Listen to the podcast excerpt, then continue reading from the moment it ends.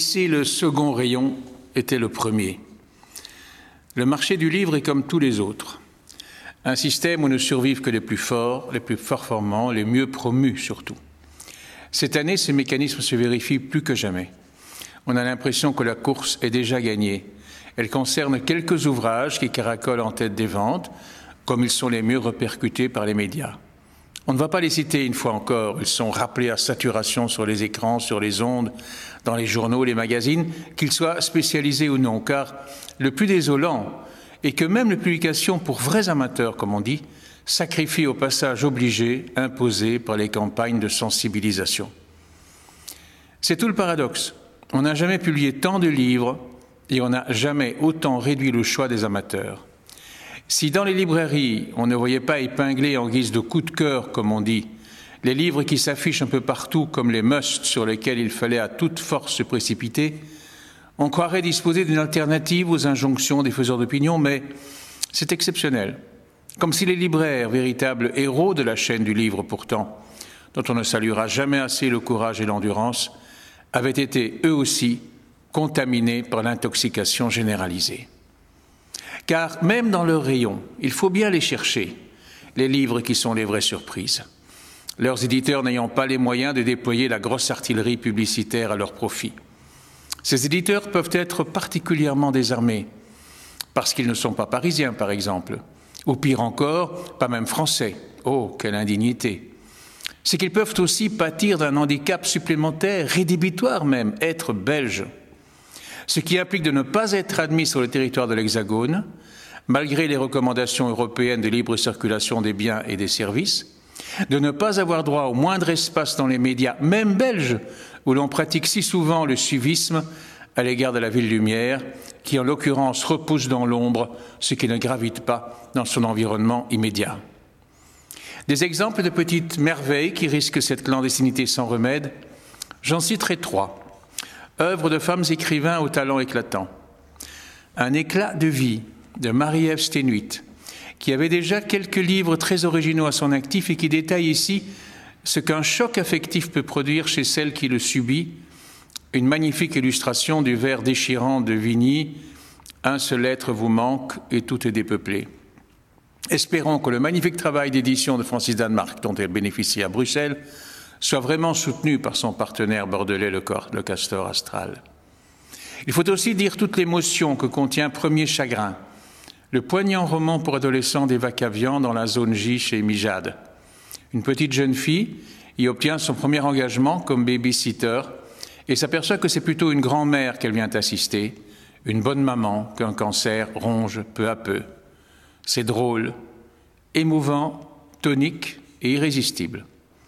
Stenuit et Cavian avaient déjà l'état de service dans le roman. Ce n'est pas le cas de Geneviève Damas, que l'on ne connaissait que comme dramaturge. C'est elle qui a écrit et interprété les avatars de Molly, avec lesquels elle ne cesse de tourner sur les scènes de Bruxelles et de Wallonie. Avec Si tu passes la rivière, chez Luce Wilquin, elle fait de son coup d'essai dans le roman un coup de maître. Elle reste fidèle à la forme du monologue qui lui sied si bien, mais se met dans la peau d'un jeune gardien de cochon un peu simplet. Le ton est juste, l'émotion tout le temps à fleur de phrase, la générosité de cœur permanente. S'ils ne sont pas à l'étal des libraires, il faut réclamer ces livres ou se les procurer par les nouvelles messageries. Encore faut-il être averti de leur parution. Pour ces trois réussites, c'est chose faite.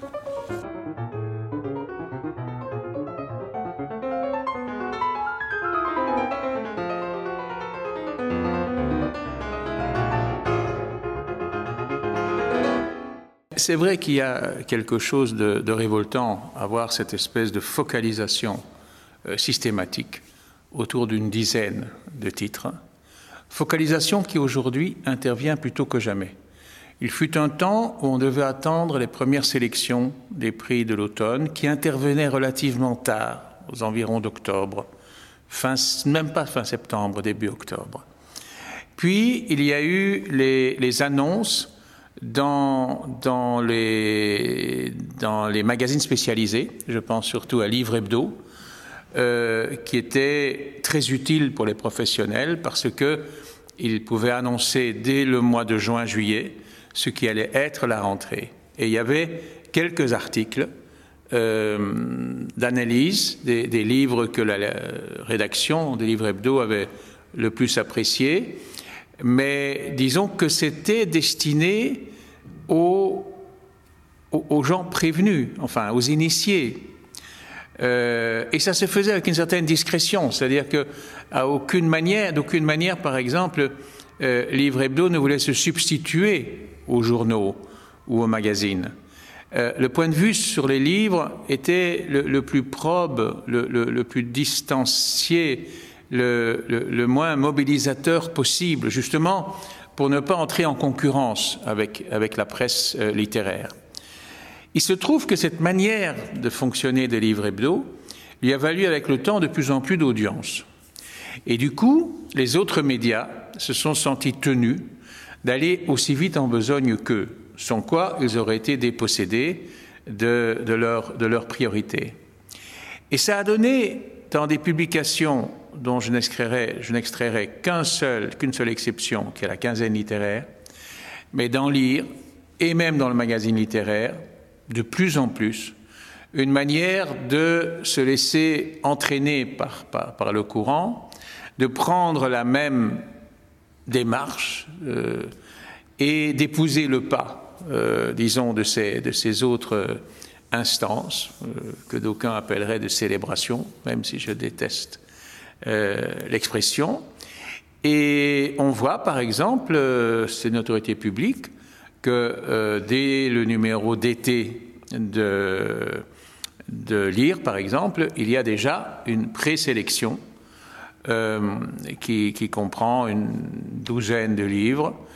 Et comme par hasard, c'est les mêmes livres qu'on qu va trouver dans les autres supports. Euh, et, même en Belgique, d'ailleurs. En Belgique, on ne va pas y voir de trop près, mais on se dit, euh, un tel support euh, français dit ça, donc on fait ce que j'appelle le suivisme.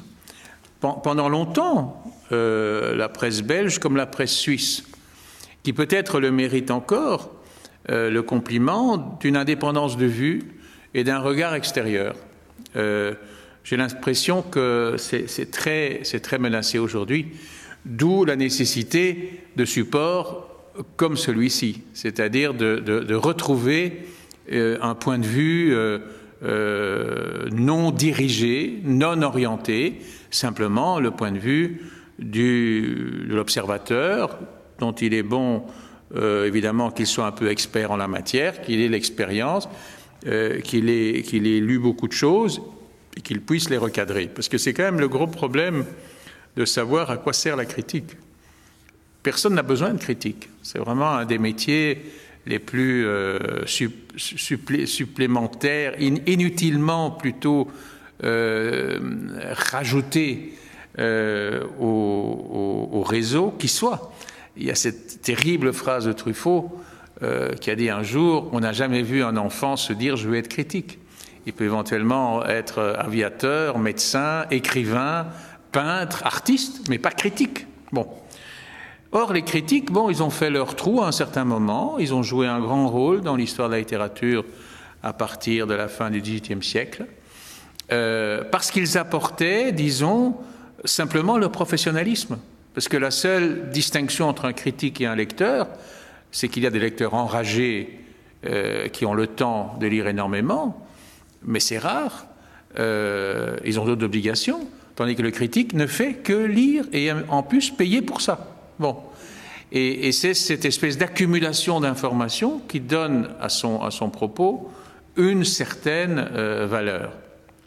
À partir du moment où toutes ces exigences s'estompent, euh, le rôle de la critique se trouve remplacé par la promotion, et on sait très bien que la publicité qui n'est pas un phénomène nouveau dans l'édition, et en française, française en particulier, ça a été lancé notamment par Bernard Grasset, qui est le tout premier qui est commencé à mettre des encarts dans les journaux, faire des opérations dans les radios débutantes, etc., et qui a été suivi par d'autres. Euh, il, il, y a la publicité, et alors il y a quelque chose que, dont j'ai vu, comme nous tous, apparaître euh, il y a une dizaine d'années tout au plus, euh, la pratique, c'est celle des recommandations de libraires. Pas la recommandation du libraire qui parle avec euh, le client et qui l'aide un peu à s'orienter dans la librairie, mais qui met des espèces de badges sur, les livres en disant choix du libraire, ou va même jusqu'à euh, ajouter quelques petites notes manuscrites pour dire l'enthousiasme. Tout ça est parfait à partir du moment où le libraire le fait vraiment, encore une fois, dans l'indépendance. Mais aujourd'hui, si on regarde les ouvrages qui bénéficient de ce genre de, de supplément de, promotion, ce sont encore une fois les mêmes. C'est-à-dire qu'il y a une espèce de conformisme qui, s'empare de, tout et qui débouche, par exemple, sur, sur, ce, sur, ce, phénomène qui fait que dans les grandes surfaces, euh, par exemple dans les carrefours, euh, comment se fait la sélection des livres qui sont sur les quelques rayons de livres? Ils se font sur euh, en tout cas en France, euh, sur la liste des meilleures ventes de l'Express. Et la liste des meilleures ventes de l'Express est faite de manière totalement automatique par une espèce de caisse enregistreuse qui euh, reprend et qui exploite les résultats des ventes de toutes les librairies qui sont dans le réseau sur lequel l'Express se, se, base, ce qui a pour effet une espèce de serpent qui se mord la queue, puisque ne peut se retrouver dans les rayons de Carrefour que des gens qui ont déjà été beaucoup vendus chez les libraires. C'est vraiment une situation euh, d'autant plus intenable que l'édition française est encore une des éditions les plus pléthoriques euh, que l'on ait. Comment est-ce qu'un secteur peut vivre avec l'idée qu'il jette sur le marché, disons, 50, 500 livres, et qu'il ne vivra que sur 10% maximum euh, d'entre eux. Plus grave encore, et, c'est là que, évidemment, nous sommes concernés en Belgique, c'est qu'en Belgique francophone, on fait des livres, il y a des auteurs, ces livres peuvent être de qualité, mais ils n'entrent absolument pas du tout en considération dans le circuit dont, je viens de parler, ou même dans le circuit élargi. Et j'ai choisi trois, trois livres euh, tout à fait récents d'ailleurs, qui tous les trois ne peuvent que inspirer un sentiment d'injustice profond. Par exemple, Premier chagrin des Vacavians, je trouve que d'abord, c'est un livre pour adolescents, et Dieu sait s'il faut être heureux qu'il y ait des livres pour adolescents. Euh, mais en plus, c'est un remarquable scénario. Je, pense que le, premier euh, réalisateur de, de, téléfilm, par exemple, qui tombera sur, ce livre, à condition qu'il lui arrive sous les yeux, or on sait très bien que ce sont les maisons d'édition les plus fortes qui ont les services de promotion les plus aguerris pour informer les, médias et les chaînes, euh, eh bien, il ne pourra que craquer devant, devant ce, sujet, qui est un sujet à la fois racoleur, si on veut, parce qu'il joue à la fois sur le jeune âge et le quatrième âge, mais en établissant entre ces deux personnages une relation superbe, absolument extraordinaire, euh, dans, sur le thème du relais, du relais de génération, de, de la manière dont la jeune découvre auprès de la plus âgés, euh, toutes les épreuves, l'existence possible, et bien entendu aussi la confrontation avec la mort. C'est absolument magnifique. Pour moi, c'est une fable euh, qui pourrait très bien être anonyme en, réalité. C'est une espèce d'histoire éternelle. Éclat de vie de Steinwit, c'est aussi tout simple. Euh, c'est un court roman, on pourrait dire une longue nouvelle, sur une femme euh, qui, subit le choc terrible euh, d'apprendre que, son mari euh, a une liaison avec une, autre et qui a une espèce de, surtout dans un état de choc tel que pendant tout un temps, elle a littéralement le sentiment d'être seule au monde. C'est-à-dire que le monde se dépeuple complètement autour d'elle. Et je ne sais pas, il faudrait le lui demander, si euh, l'idée euh, qui est à la, base du récit ne vient pas de ce merveilleux vers de Vigny qu'on cite si souvent, un seul être vous manque et tout est dépeuplé, c'est le dépeuplement affectif du monde dont elle donne une illustration concrète, vitale, euh, réellement éprouvée par, une femme à laquelle on ne peut être que très attaché. Et le livre de Damas, euh, pour moi, est, est, vraiment un très grand événement quelque part, parce que Damas est quelqu'un qu'on suit depuis des années maintenant, avec des spectacles qu'elle joue en solo. On a aussi écrit une ou deux pièces à deux, trois personnages maximum, mais elle est surtout connue comme comédienne solo, avec son personnage de Molly, Molly à vélo par exemple, qui est un spectacle qui a fait le tour de, de Wallonie, qui a été longuement joué à Bruxelles, etc. Donc elle a, elle a le sens de, du soliloque. Mais ici, elle se met dans la tête, dans la peau d'un garçonnet, euh, encore une fois, je dirais plutôt un adolescent, euh, demeuré, ça c'est clair, illettré, euh, que son père dans une ferme charge simplement de garder les, pourceaux, et qui, qui, essaye de déchiffrer le monde autour de lui, no, notamment euh, l'absence de, de, sa mère. Et il y a une espèce d'interdit euh, qui pèse sur ce garçon, c'est que son père lui dit, comme le titre le dit, si tu passes la rivière. Il ne peut pas passer la rivière, parce que sans doute, au-delà de la rivière, il y a la réponse à sa question. Et euh, ça lui donne euh, euh, un peu l'ampleur, euh, j'allais dire, d'une parabole, en fait. Ça, ça, ça part d'une idée de l'interdiction du savoir, c'est presque le paradis terrestre et la pomme interdite, avec une langue qui réussit à être extrêmement pure, extrêmement classique même, mais qui en même temps épouse le, déroulé du monologue intérieur, sans devoir être, je dirais, expérimental, comme chez Claude Simon, qui supprime la ponctuation, qui ne met pas de point aux phrases. C'est pas du tout ça. Mais le, flux de conscience est très bien restitué, avec, une autre référence sans doute, qui est, celle du, du début du, du, bruit et la fureur de Faulkner, c'est aussi un demeuré, en fait, qui tient le premier monologue, monologue du livre, mais qui, chez Faulkner aussi, présente des difficultés de lecture. Ici, on prend, on, on se rend bien compte qu'elle a un souci de transparence pour nous restituer quelque chose, finalement, d'assez opaque.